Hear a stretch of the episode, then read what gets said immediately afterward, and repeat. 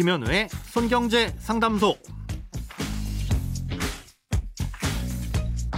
새는 돈 막고 숨은 돈 찾아드립니다. 손경제 상담소 김현우입니다.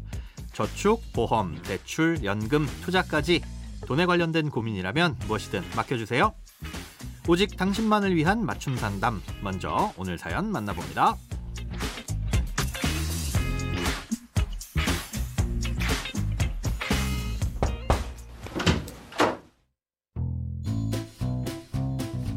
직장인의 필수 상품이라고 하는 연금저축을 가입하고 있습니다.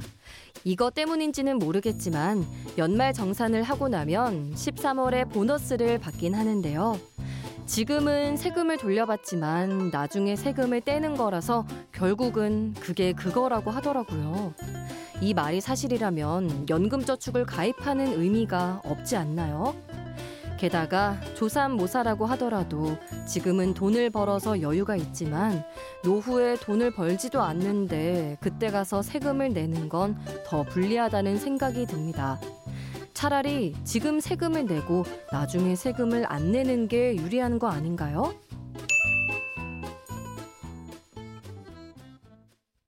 네, 사연 주신 대로 연금저축이나 IRP 같은 세액공제 상품은 지금 내야 할 소득세를 돌려받지만 나중에 연금을 받을 땐 연금소득세를 내야 하는 구조인 건 맞습니다. 단순히 보자면 지금 세금을 아껴서 나중에 낸다고 봐도 크게 틀린 것도 아니고요. 그럼 말씀하신 대로 여유 있을 때 세금을 안 내고 노후에 빠듯할 때 세금을 내는 거니까 불리한 것 아니냐? 그것도 어찌 보면 맞습니다. 그게 단점 중에 하나이기도 하고요. 그럼 연금저축이나 IRP처럼 세제 혜택을 주는 상품들의 장점은 뭐냐? 당장의 세금을 아껴서 잘 굴린 다음에 나중에 낸다는 게 장점입니다. 이런 세액공제 상품을 가입했을 때 지금 돌려받는 세금과 나중에 내야 할 세금의 액수가 다른데요. 연말정산할 때 돌려받을 수 있는 세금은 납입한 금액의 13.2% 또는 16.5%입니다. 이건 연봉이 얼마냐에 따라 다른데 이 직장인일 경우 연봉이 5,500만 원을 넘지 않으면 16.5%, 넘으면 13.2%를 돌려받을 수 있습니다. 이 소득이 적은 분들에게 혜택이 조금 더 큰 거죠. 예를 들어보자면 1년에 100만 원을 납입할 경우 13만 2천 원이나 16만 5천 원을 돌려받는 겁니다. 물론 그만큼 소득세를 냈을 때를 가정한 겁니다. 1년간 낸 소득세가 거의 없거나 다른 소득공제나 세액공제로 이미 다 돌려받았다면 연금저축을 가입한다고 해도 돌려받을 소득세는 없습니다. 아무튼 최대 16만 5천 원을 돌려받았다고 가정했을 때 그러면 나중에 내야 할 연금소득세는 얼마냐? 이건 얼마인지 지금으로선 전혀 알 수가 없습니다. 55세부터 70세 사이에 연금을 받게 되면 5.5%의 세금을 내야 하긴 하는데 이때 얼마의 연금을 받게 될지 아무도 알 수가 없기 때문입니다. 만약 지금 납입한 100만 원이 이자도 안 붙고 손실도 없이 그대로 유지돼서 연금을 받을 때도 100만 원이라면 5만 5천 원의 세금을 내야 되겠죠? 그럼 젊었을 때 아낀 세금보다 훨씬 적은 세금을 내는 겁니다. 그런데 만약 수익이 잘 나서 100만 원이 500만 원으로 불어났다면 500만 원의 5.5%인 27만 5천 원의 세금을 내야 됩니다.